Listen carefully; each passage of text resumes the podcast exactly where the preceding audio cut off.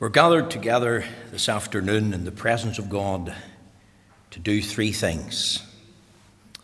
Firstly, we want to remember God's sovereignty in death as in life. Job the patriarch said, The Lord giveth, the Lord taketh away. Blessed be the name of the Lord. Yes, we're here and we're sorrowful. We're heartbroken in a real sense at Elsie's death.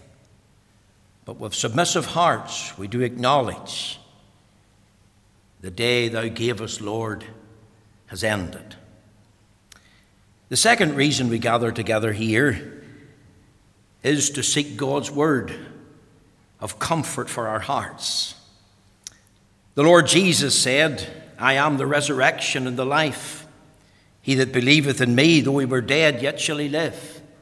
And whosoever liveth and believeth in me shall never die. Believest thou this? He added, Blessed are they that mourn, for they shall be comforted. It was Isaiah the prophet who said that he was a point unto them that mourn in Zion, beauty for ashes, the oil of joy for mourning the garment of praise for the spirit of heaviness, that they might be clothed or called the trees of righteousness, the planting of the Lord, that he might be glorified. The third reason we have come together this afternoon is, of course, to give thanks to the Lord for the life and testimony of the late Elsie Scott. Elsie, as many of you now know, passed away peaceably in the hospital on Friday morning the 31st of May, about 5:43 or thereabouts. She spent 11 weeks in the hospital. On behalf of the Carryduff Free Presbyterian Church here, the Kirk Session, and the congregation, I know that you would want to join with me in extending our sympathy to the Scott and the Huddleston family circle at this time of bereavement. Today, we're especially thinking of Elsie's nephews and nieces. We think of Hubert, and we think of Anne, who can't be here today. She did phone me yesterday. Wish to be remembered. We think of Samuel and Elsie and Alan and their families. We think of the stepsons, Paul and David and Philip, and the Scott family. And I want you to be assured of our prayerful support at this time. And I say to you, on behalf of the family, a big thank you for coming. Your presence here means so much to them today. I would also like, on behalf of the family, to say a big thank you to the staff of the Ulster Hospital, of the various wards in which Elsie was looked after during those 11 weeks in the hospital. We appreciate their professionalism and their devotion and care. And the family would also like to thank the undertakers today for assisting in the funeral arrangements, and we appreciate their professionalism. Elsie was a wife, she was a stepmom, she was an aunt, and she was a great aunt. And the Bible tells us that the memory of the just is blessed. And you who knew Elsie best, even more than I did, knew that she was a good, godly, genuine, gracious Christian lady. And she will be sorely missed in the sense that her seat will be empty. It'll be empty in this church, it'll be empty at home. Can I just point out before we go any further that there is a basket at the door of the church, and that is for anyone that wants to give a donation in lieu of flowers. The um, money that's gathered will go in its entirety uh, to the revival movement, uh, started, of course, by uh, the late Ernie Allen, known better as the Every Home Crusade. And Elsie had a great love for the distribution of the Word of God and wanted to support the uh, cause of the distribution of the Word of God. And it was her desire that any uh, donations in lieu of flowers would go to the revival movement. Now, there is a basket, as I've said, If you haven't come prepared, don't worry about it. If you want to contact me personally and write on it in lieu of flowers for Elsie, we will make sure that that goes uh, to the appropriate place. Could I just also mention at this stage that when we do go to Ballygowan, uh, park in the car park just directly opposite the church, and the gate to the cemetery will be open, and that will make ease of access for those who are going to the burial. Could I also ask you to bring your sheet with you? For if you've already looked at it, you'll notice that the third hymn, at least a few verses, will be sung at the graveside. Now, with all these preliminaries that are necessary, we're going to worship the Lord together. I invite you to stand with me. We think of this lovely hymn, The King of Love, my shepherd is, whose goodness faileth never. I nothing lack if I am his, and he is mine forever. And these hymns were, of course, were picked by Elsie, uh, handpicked and she loved to sing the songs of Zion.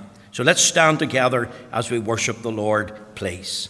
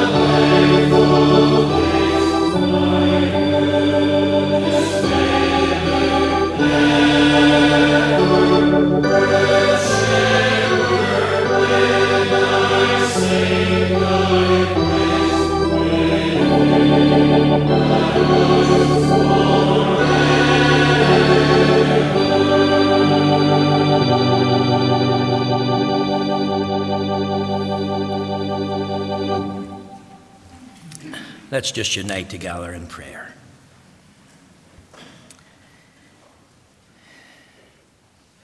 Almighty God and loving Heavenly Father, we gather in this house this afternoon and we're conscious that it is to us a house of mourning. We know that it's better to go to the house of mourning than in the house of feasting. And we're conscious that even as we draw nigh unto Thee, in the name of our Lord and Saviour Jesus Christ, approaching by faith in the ground of His precious shed blood, we're conscious that Thou art the living and the true God. And besides Thee, there is none other. Thou art God alone. We're conscious that in Thee we move and live and have being, and Thou art the God who gives us breath to breathe and strength to enjoy. Our very mobility is of Thee. We thank Thee for every temporal and material blessing. And we acknowledge that these have all come from Thy good hand. We do acknowledge that Thou art sovereign not only in life, but also in death. And Lord, we've already even mentioned the fact that the day that Thou hast given to Elsie has ended. And we thank Thee for the day of her birth. We thank Thee for her long life. We thank Thee, O God, for the many happy memories that she enjoyed as she journeyed through life. And we know that her greatest and most treasured memory was the time and the occasion when she put her faith and trust in the Lord Jesus Christ. And we want to give thee thanks not only that thou art creator and maker, that thou art sovereign, that thou art a triune God, but we also worship thee this afternoon as the God and Father of the Lord Jesus Christ. And we thank thee for many who can speak of him like Thomas and say, My Lord and my God. Uh, who can also exclaim, I know, like Job, that my Redeemer liveth. Like Elsie, this is my beloved. And this is my friend. We thank thee that Christ indeed was her Redeemer. He was her Lord and Saviour, that he was her best and most treasured friend. We thank thee indeed that she was amongst us as a godly genuine, gracious, good Christian lady. And we know that our family here, her nephews and nieces, can rise up and call her blessed in the Lord. And we know that each one in particular have special memories that they treasure of the time that they spent with her in her company and having conversation. And we know that many of those conversations did indeed center in around the preciousness of Christ and the wonder of the Word of God. And Lord, we're conscious in life's journey. Elsie knew many trials and troubles. We think of the passing of her late husband, David. We, we think of the death of her brother, Johnny. We, we think of the death of her nephews, John and Robert in particular, the passing of her sisters, Margaret and Ruby. And we knew that these all took a toll. But we're thankful that thou art a God who came and said, even unto her, My grace is sufficient with thee. And we thank thee for all the trials and temptations of life, and that Elsie learned and proved to trust in the reality of him who said, I'll never leave thee nor forsake thee. And oh God, we thank thee even for her dear family today. We think of her nephews and her nieces. Remember Hubert. Remember Anne, who can't be with us, and you know about her own illness. And we pray you'll bless her and be with her. Do you remember Samuel? Remember Elsie herself? We, we think of Alan here. We think of Elsie's stepsons, Paul and David and Philip. We think of their extended families. Lord, remember them all at this time. We thank thee that thou hast said, Blessed are they that mourn, for they shall be comforted. And we ask thee that even at this time of mourning, when a family has lost a loved one to death, that you'll draw alongside and you'll help them, O God, to remember the great hope that Elsie had in Christ and that for her, even on Friday morning, after that 11 week in the hospital, we're glad, Lord, that when she closed her eyes in death and breathed her last, it was absent from the body and present with the Lord. We're thankful that she's gone into the nearer presence of the Lord. Her eyes have seen the King. For Elsie on Friday, it was sweeping through the gates of the New Jerusalem, washed in the blood of the Lamb. And oh God, we know that uh, her passing is not the end of Elsie. We know that her death was not goodbye, but a mere good night. I'll meet you in the morning. And we look forward to that day, that day of resurrection, when, when Christ will return and the people of God will be with Christ, body and soul and spirit, forever and ever. And we pray that we'll comfort ourselves even with that great truth at this time. And we ask thee in the midst of all the change, in the midst of all the uh, tears uh, and the memories that will spring up and the need for strength and grace that you'll impart it even unto the dear family at this time. And that they'll have courage in the great hope of the gospel to look forward to meeting their dear loved ones once again. Do remember us now as we've gathered in this house, as we've sought thee for comfort. We also seek thee for counsel. If there's any amongst us, a stranger to Elsie's Saviour, we call unto thee to open their eyes, their ears, their hearts, and bring them to a saving knowledge of Jesus Christ at this time and in these days. We commit this whole service now unto thee. We crave thy presence. Shut us in with thee. Bless us, help us, come and minister to us, and do us good in our hearts. For we ask it in Jesus' name. Amen. Amen. Now, during those 11 weeks that Elsie was in the hospital, she had a number of visitors. Not only myself, but some from this church also visited her. And she had, of course, her dear family. And she always looked forward to, to Alan's visit. And uh, she, she told me, you know, he always reads the Word of God to me. And that's such a blessing. And we've asked Alan this afternoon to come and read to us the Word of God.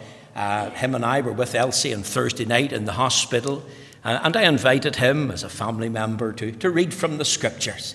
Uh, and he's going to come and read those two portions of Scriptures to us now. Thank you, Alan.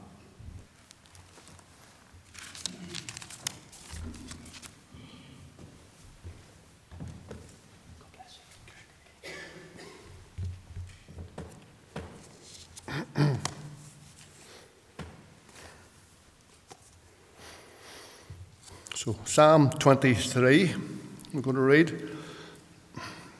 I like to think that David had brought the sheep through some danger, and they were resting calmly on the grass, lush green grass, fresh water on the hillside. And David thought to himself, Who looks after me? And he says, The Lord is my shepherd, I shall not want. He makes me to lie down in green pastures. He leads me beside still waters. He restores my soul. He leads me in the paths of righteousness for his name's sake. Yea, though I walk through the valley of the shadow of death, I will fear no evil, for thou art with me, thy rod and thy staff, they comfort me. Thou preparest a table before me in the presence of mine enemies. Thou anointest my head with oil, my cup runneth over. Surely goodness and mercy shall follow me all the days of my life, and I will dwell in the house of the Lord forever. A different scene this time in John trouble on the streets of Jerusalem. Jesus has healed lepers, made the blind to see, the lame to walk, raised the dead to life, and the Jews are plotting to kill him. And Jesus comforts his disciples. In John chapter 14, he says, Let not your heart be troubled. Ye believe in God, believe also in me. In my Father's house are many mansions. If it were not so, I would have told you. I go to prepare a place for you. And if I go and prepare a place for you, I will come again and receive you unto myself, that where I am, there you may be also. And whither I go, ye know, and the way ye know. And Thomas says to him, Lord, how can Lord, we know not whither thou goest, and how can we know the way? Jesus said unto him, I am the way, the truth, and the life. No man cometh to the Father but by me. And verse 27 says, Peace I leave with you, my peace I give unto you, not as the world giveth, give I unto you. Let not your heart be troubled, neither let it be afraid. This is the living word of the living God.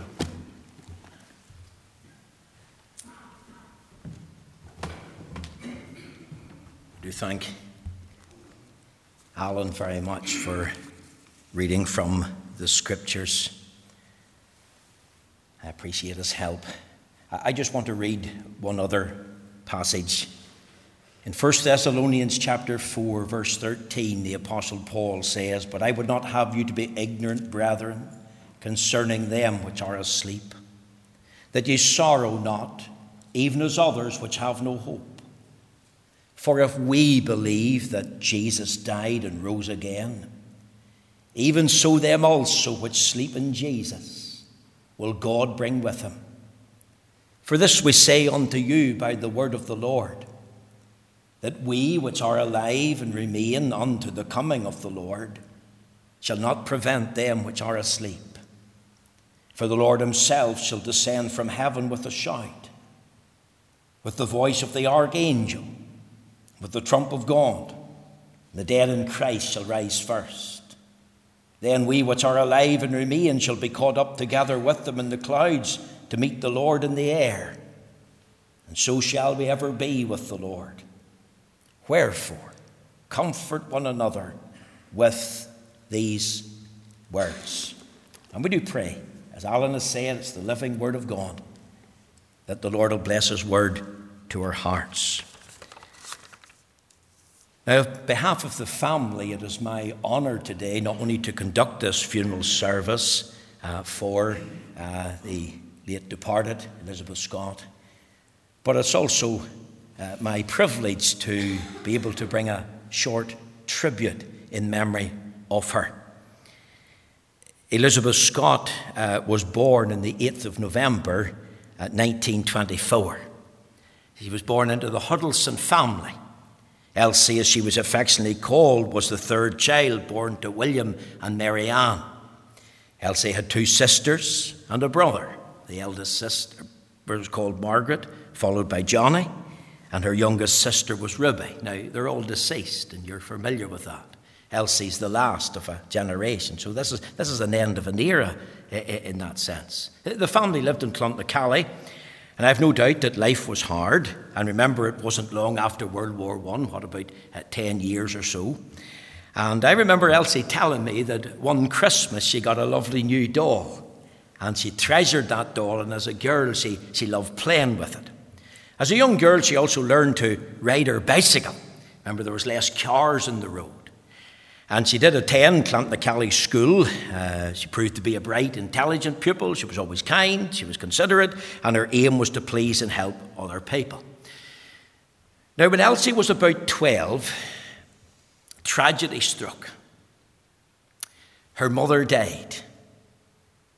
And I could identify with Elsie in that because as a young person, my mother died as well when I was about five. And the death of a mother was a big blow to Elsie. She adored her mother. In time, her father remarried. And Elsie struggled uh, with, with the impact of that decision. And she ended up living with her older sister, Margaret, who took it upon herself to help uh, rear the siblings. And it was only last year, during a, visit in Eggerboy Court and the wee uh, I'll call it the flat, she called it the apartment. And um, she, she, told me that her stepbrother, Wilmer, had passed away, and that was the first time she'd ever mentioned him. After leaving school, Elsie started working in Bell Art, and she was making children's clothes. Uh, Elsie was skilled in the use of a Singer sewing machine, and I'm told that she worked there a long time, and uh, she became a supervisor. And uh, Elsie, of course, in those days loved to make things. Uh, a skill perhaps maybe she inherited from her mother, and maybe a skill, of course, that was uh, inherited as well uh, through her sister. Because I, am told at home, uh, Margaret and her loved to make lots of things. They made dresses and curtains and throws for beds and blankets for babies and cushion covers and you, you name it. If it could fit in the sewing machine, uh, it, it was made. And uh, I'm also told that uh, when Elsie was a child and they attended Carryduff Presbyterian Church and the Sunday school, uh, that all the Huddleston girls, they had a new dresses for Children's Day, no doubt made by mum and no doubt made on the Singer sewing machine. So Elsie put that talent to, to, to good use in Belle Art. And later on, she went to work in the sewing department of the Belfast City Hospital. And I have no doubt if a record was to be known and maybe someone was to stand up and share a wee word, that Elsie was probably one of the best machinists. Um, Elsie had many friends growing up, and she had loads of sitters. And, and I used to say to her, Elsie, did nobody ever ask you out? Oh, they did. Elsie, no one ever proposed to you about getting married. And she says, No, I was far too fussy, Mr. McLaughlin. Many suitors, but very fussy. I don't know exactly when Elsie got saved, but it's widely believed that she got saved and trusted Christ as her Lord and Saviour in her late teens. In the early years, Elsie rode her bicycle all over the place to work, friends, family.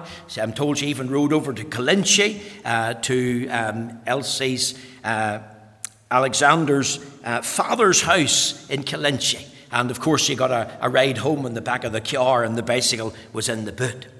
Uh, for many years, Elsie lodged in the home of a Mrs. Patterson and Carryduff. I'm not sure if many years, it could have been as many as 20, it could even be near 30. Uh, during this time, Elsie was a Sunday school teacher along with Mrs. Patterson and Carryduff Baptist Church. And she was very faithful in that role, and she loved teaching the children. And of course, our, our dear sister here, uh, Barbara, who played the organ uh, when she was a young Barbara Dunlop, was taught by uh, the late Elsie Scott in Sunday school. Maybe some of you were here and you were also taught by her in Sunday school.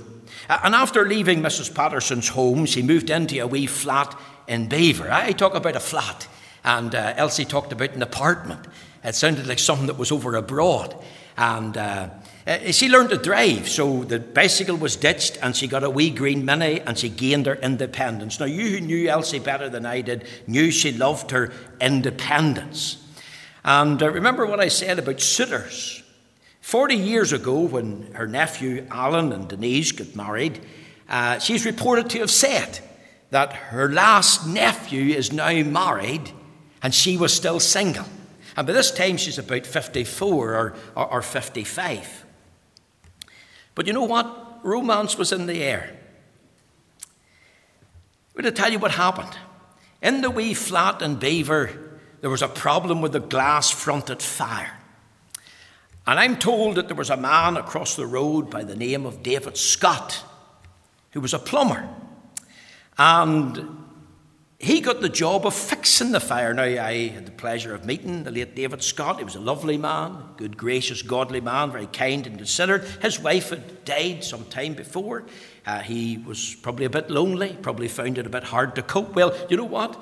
He got the fire going, and romance blossomed in the flames because he was encouraged, along with Elsie, I believe, by another relative, to uh, start dating. And uh, David and Elsie was eventually married in April 1982 in Dundonald Baptist. It was a quiet wedding, she's told me, just, just a few friends.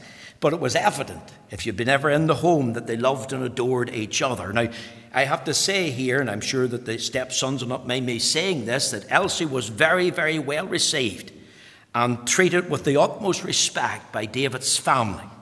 And um, they uh, know that I have first hand witness of that. And uh, the boys will tell you that after the death of their mother, the father was like a, a lost soul. He's like me, he couldn't boil water or an egg.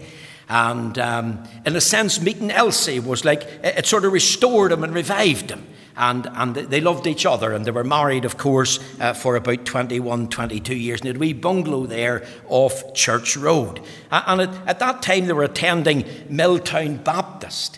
And um, then eventually they, they joined the Martyrs Memorial. And I remember one of my first visits to the home. Uh, Dr. Paisley, I just come to Carryduff, and uh, he sent me around the area to do pastoral work on his behalf. And um, I remember knocking on the door, and Elsie opened it, and out run this wee dog. And the dog was called Bobby, and Elsie was, Bobby, Bobby. Well, it was wet. So Bobby, he decided to have a wee run round the garden. And you know what that was like? A few flower beds and, and, and a bit of dirt and whatever. And then the, I thought, well, Bobby's going to go out the gate. And I was shouting, Bobby, Bobby. And the next thing, the wee dog came running back and jumped up all over me. And the paws were dirty and the trousers were dirty. And it just didn't happen once because it happened at one Christmas when I was also visiting the home when the stepsons were there. And I remember Elsie said, oh, Don't worry about it, Mr. McLaughlin, it'll brush off. Wasn't that? It went to the dry cleaners. All right. Uh, Elsie, you know, used to take Bobby for a walk. Some of you seen her in the round Carryduff. And she said to me one time, you know, I was reported for the dog fouled the pavement. The cheek of them, she says, imagine reporting me for what the dog had done. And it always stuck in her head. Elsie and David loved each other, as I've said. They, they, they loved life to the full. They have many lasting memories. Uh, they had happy times. They, they laughed and they had banter with each other. And Elsie, of course, was in her element. There was wee trips to Cranfield to the static caravan. Elsie said the worst about going to Cranfield was packing up and leaving it. And they had trips abroad to Europe. Um, Elsie told me about her trips to Venice with Paul and Janet uh, and David. They, they had also trips to Scotland. You know, one time they went to Scotland in David's plumber's van. And they spent the night in the van. I'm not sure where they parked. I says to Elsie, well, where did you sleep? She in the back of the van. I says, what on? She says, David had a nice mattress in the back of the van. Um, that, that was Elsie. Um, of course, she was fearfully loyal to David. And uh, I hope the boys don't mind me mentioning this here, but David at one time got a wee TP. And Elsie had told me, now, don't you ever mention it to him. And of course, she told the same to Jim Alexander when he was coming down to Cranfield to, to see them. And um, don't mention it, Jim. Don't look at it. Don't stare at him. Of course, what did Jim do? The very opposite. But, but that was Elsie. There's a story told that David had a lovely white Merc, you know. And in the middle of Elsie and Jim Alexander's yard, there was a clothesline, one of them whirly things, and it was lifted out, and there was a bit of a pole sticking up in the yard. David didn't see it. He drove over the top of it in the white Merc. He then reversed back over it, and you know, I don't think they ever told him. I'm telling it now. Whenever David died, it hit Elsie hard. Her, her light sort of went out. She was a widow to all these years. She moved to Edgar Boyd Court, lovely wee apartment, as she called it. I called it the flat. We had many cosy chats.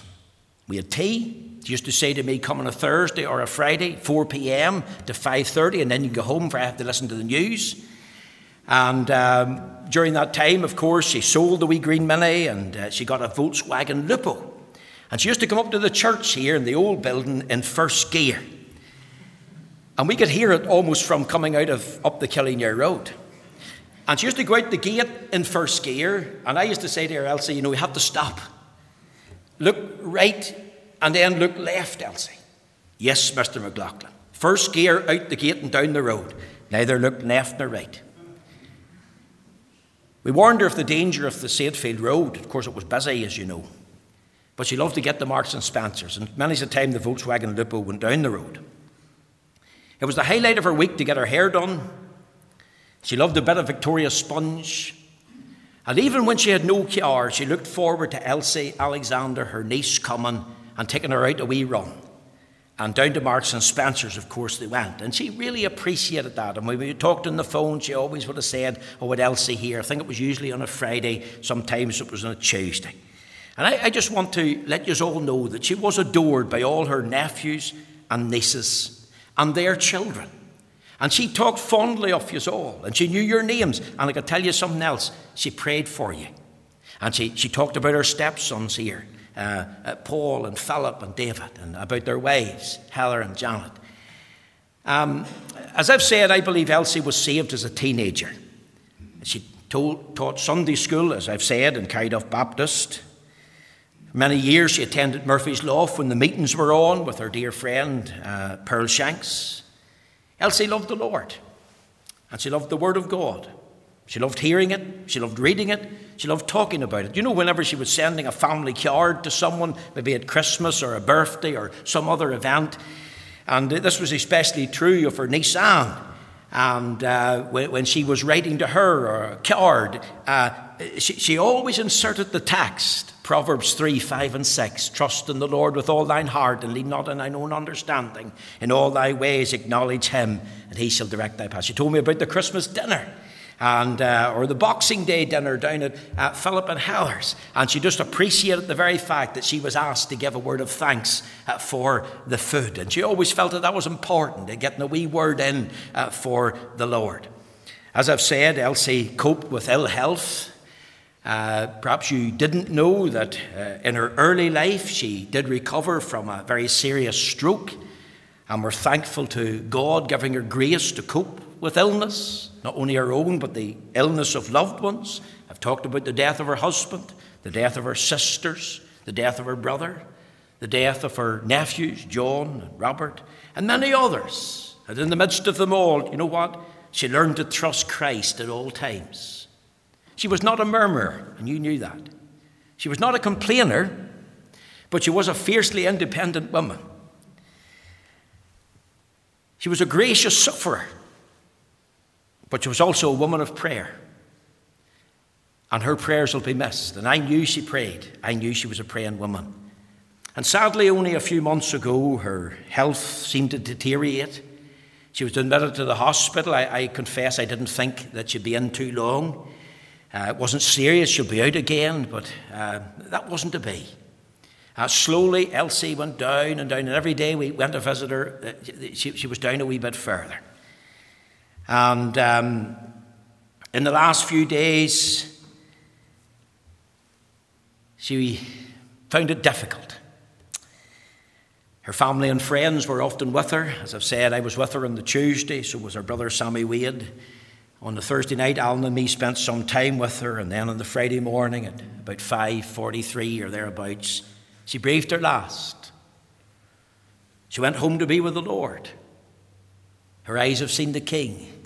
She's reunited with her family and friends. And the Bible says, as I've already quoted, the memory of the just is blessed. And the memory of the late Elizabeth Scott is blessed amongst us. Could I just leave a short message with you in the book of Proverbs, we have put it in the order of, ser- or book of Psalms, we have it put it in the order of service. In Psalm 116, verse 15, we read, Precious in the sight of the Lord is the death of his saints. Now, there's three things I want to leave with you. I want you to think of the description of God's people here in the text His saints. God's people are described in a variety of ways using different metaphors in the Bible. We're, we're called Christians, followers, disciples, even jewels. And here's another precious one His saints. The word saints is a reference to holiness of life. His holy ones. His speaks of someone in a relationship with him. The Bible tells us about Isaac and Rebekah, she became his. And that was true in the day that David and Elsie got married. But it was also true of the day that Elsie trusted Christ as Lord and Savior, she became his because she could talk about my Redeemer. She could talk about my beloved, this is my friend. She could talk about my Lord and my God. His saints also was someone who has a regard for God who believes that God is. And of course, the Bible tells us the fool have said in his heart, There is no God. Uh, it's important that we recognize that God is, that He's the true and the living God who's revealed Himself in the pages of Holy Scripture. And Elsie leaned hard on the fact that God is, because the Bible tells us God is our refuge and strength, a very present help in the day of trouble. And when your wee world falls apart and crashes in round you, who do you turn to for help? Well, Elsie always turned to the Lord. A reference to his saints is a, a reference to someone who's a reference for God. The Bible tells us, Be thou in the fear of the Lord all the days of thy life. The Bible tells us there in the book of Proverbs, in Proverbs chapter 9 and in the verse 10, that the fear of the Lord is the beginning of wisdom, knowledge of the holy is understanding. And Elsie had such a, a, a, a, reverence for God that she knew and discovered that she was a sinner and that she had a soul and that she knew she needed a Saviour, and the Lord Jesus was the only Saviour. Neither is there salvation in any other, for there's no other name under heaven given among men whereby we must be saved. And she knew she needed to be cleansed in the precious blood of Christ by, by trusting Him and by faith, having a, an application in that blood whereby she was washed by faith. And therefore she came to Christ and she cried out to Him and, and, and, and, and she confessed Him. Elsie was not only washed by the blood of Christ, but, but she was walking by the faith of Christ. I've already made reference that Elsie was a machinist, a dressmaker. And you know, the Bible has loads to say about garments. In fact, 170 references to the word garments. And one of those references is Song of Solomon, chapter 4, verse 11. And this is what it says. And this is the bridegroom speaking of his bride. Thy lips, O my spouse, drop as the honeycomb. Honey and milk are under thy tongue, and the smell of thy garments is like the smell of Lebanon. You see, Elsie, like the bride and the bridegroom, had such a relationship with Christ that she not only was washed in the blood of Christ, but she walked by the faith of Christ. She could say, like Paul to Timothy, I know in whom I've believed, and I'm persuaded that he is able to keep that which I've committed unto him against that day. And how do I know that Elsie was a good, genuine, godly Christian woman? When I went into her home, she always was reading the Bible or some other Christian literature. Whenever I went to read a portion before I left the home, Elsie always got her own Bible. and she said, I'll, I'll um, I'll read it along with you, Mr. McLaughlin. See, she couldn't hear at the end the best. And uh, in fact, one day when I was in visiting her, I was there for about 40 minutes, and I was shouting. You could have heard me at the bottom end of Killinure. And Elsie kept saying, I can't hear you, Mr. McLaughlin. I can't hear you. And I'm shouting, I'm almost hoarse. You know, at the end, she took the two bits of cotton wool out of her ears. She had got olive oil in, and uh, that was the reason why she couldn't hear me. Um, but she did love reading her Bible. She always talked about the Lord Jesus to everybody that would listen. She, she could say, This is my Redeemer, this is my friend, this is my Lord. She, she proved her testimony by the life that she lived. Uh, when trials and troubles come, the death of her husband, her sisters, uh, Johnny, uh, her late nephews, uh, John and Robert that I've mentioned, she didn't give up. She didn't pack in her life of faith. She trusted in the Lord to give her grace to see her through. Elsie worshipped the Lord. I've mentioned Carryduff Baptist, Dundonald Baptist, Milltown Baptist, the, the Martyrs Memorial, and then uh, she transferred membership here to Carryduff. A description of God's people, His saints. And, and we could talk literally that Elsie was a living saint. And of course, if you're not a saint before you die, you'll, you'll never be one. We, we don't believe and we, we totally reject that you can become a saint after you die. Elsie was a saint before she died. Listen to the scripture precious in the sight of the Lord is the death of his saints. Think not only of the description of the people of God, but think about the death of the people of God. You know, Elsie lived her life in such a way that she knew that all must die. She knew that old people die. She knew that the young may die. And Elsie lived her life in light of this. You see, even a good, genuine, godly, sincere Christian dies. Abraham died, David, Esther, Hannah, Moses, Samuel, the, the New Testament apostles. See, Elsie knew that, that death was an appointment not to be missed, because the Bible tells us in Hebrews chapter 9 and 27, as is appointed unto men once to die, and after this the judgment. Elsie knew that God had set a boundary uh, for her. Listen to what the Bible says in Acts 17, and hath made of one blood all nations of men for to dwell in all the face of the earth, and hath determined the times before appointed and the bounds of their habitation. You see, there's a time, a place, a way where all men must die. Elsie not only had a birthday, but she had a death day. And maybe you're here and you never think about that, and you haven't realized it, and it doesn't make any impact upon you. Who cares? You shrug it off with a shrug of your shoulders. It reminds me of the story that's told in the Chronicle of Narnia, uh, written by C.S. Lewis. In one of the volumes, I think it was The Silver Chair or The Silver Throne. And it was a picture of a prince that had been captured by a wicked witch and held in the dungeon. And for almost 24 hours, he had access to food and all the delicacies that you could think of, and uh, rest and relaxation. But at a time, five minutes to midnight, the wicked witch's followers came and tied him to a silver chair. And for five minutes, that prince screamed out every moment of that five minutes I'm a prisoner. Someone get me out of here.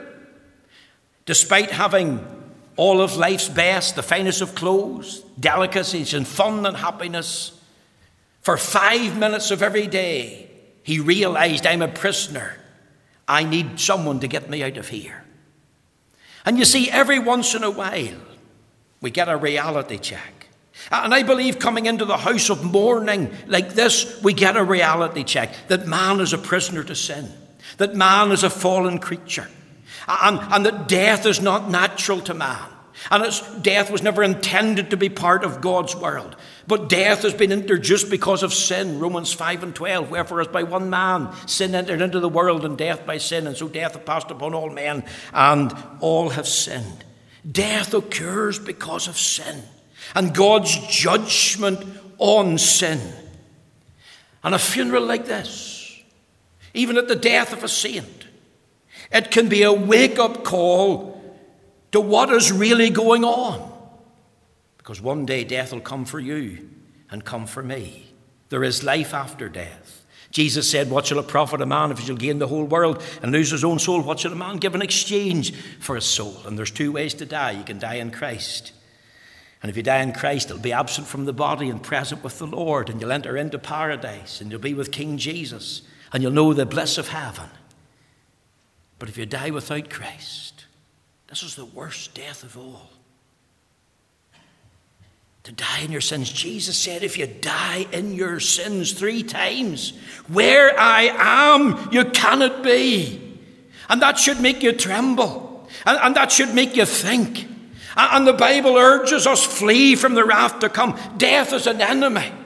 Death is, is, is unnatural. And yes, it's hard. And yes, there's tears. And yes, there's real grief and pangs and, and this family's sorrow. But, but they don't sorrow without hope because what we're really doing this afternoon is declaring the death of a saint. Listen to the text. Precious in the sight of the Lord is the death of his saints. Not only the description here of the people of God and the death of the people of God, but a declaration about the people of God. Precious in the sight of the Lord is the death of his saints. See, Elsie's death is precious because the price was already paid. The price of the precious shed blood of the Lord Jesus. Elsie knew she was redeemed by the precious blood of Christ. It was precious because of the place that God had prepared for her. And Alan had already read that to us. The Lord Jesus said, In my Father's house are many mansions. If it were not so, I would have told you. I go to prepare a place for you. And if I go, I'll prepare a place for you. I'll come again and receive you unto myself, that where I am, there you may be also. And it was also precious because of the prospect that awaited her. Listen to these words as we close from John's Gospel. The Lord Jesus said in his prayer, Father, I will that they also, whom thou hast given me, be with me where I am, that they may behold my glory, which thou hast given me, for thou lovest me before the foundation of the world. Elsie Scott's earthly day has ended. Her physical life is over. All her sorrows and all her suffering is over. Remember what the Bible tells us in the book of Revelation? And God shall wipe away all tears from their eyes, and there shall be no more death, neither sorrow nor crying, neither shall be any more pain, for the former things are passed away. Elsie Scott has gone to a better place. Elsie Scott's in heaven. And, and how do we know that? Was it because she was a good woman? Because she was gracious? Because she was godly? The answer's not. Elsie Scott is in a better place because of her faith in the finished work of Jesus Christ. And Alan read for us those words in John 14. Jesus said, I am the way, the truth, the life. No man comes unto the Father but by me. By Christ and resting on his finished work. And that's the ground that Elsie rested on and put all her hope for eternity. And because of that ground, God can say, Precious in the sight of the Lord is the death of his saints. In earth we mourn but in heaven, there's jubilation and almost like a party scene because another soul has entered in to their eternal reward and eternal rest. Let me just ask this in closing Will your death be precious? Or will it be perilous? And what you do with Jesus Christ in life's journey if you reject Him, refuse Him, it'll be perilous. But if you receive Him and rest in Him alone, it'll be precious. How will you die? In Christ or without Him? Precious in the sight of the Lord is the death of His saints. We're going to sing our closing hymn. We're turning to the order of service face to face with Christ, my Saviour. Could I just ask that you remain standing and we'll have a short prayer and benediction, and then the family will make their way out of the church along with the earthly remains as we head to Ballygowan. As I've said, do bring your, if you're coming to Ballygowan, do bring your hymn sheet with you. We'll have a very short service there. Uh, I'll not be preaching very long, you'll be glad to hear that. And then it's into Ballygowan uh, Church Hall uh, for some refreshments. And you're all invited to come, and we would love to have as many as possible. Let's stand together as we sing.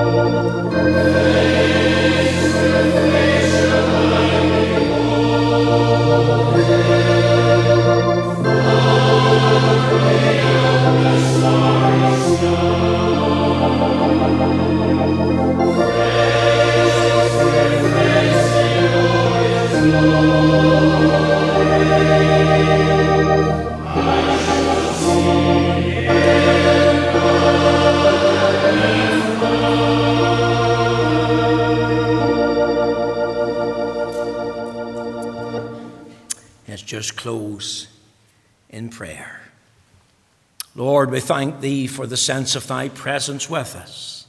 We thank Thee for these old hymns of Zion whereby we've praised and worshipped Thee, hymns that Elsie loved. And, O oh God, we ask Thee now as we take our leave from the house of God and make our way to the final resting place down in Ballygowan, we pray that Thou will give journeying mercies. Remember as we meet around the open grave, Pray you'll be favourable as far as the weather is concerned. And for the short service there, we pray, Lord, that you'll undertake for us, especially undertake for this dear family, these nephews and nieces, Elsie's uh, stepsons, uh, and their family circle. And we know, Lord, they're all affected one way and another. And we just pray, Lord, that you will grant grace at this time. And we pray, Lord, now as we take our leave from the house of God, that the grace of the Lord Jesus Christ, the love of thyself, and the communion of the Holy Spirit will be upon us, both now and evermore. Amen.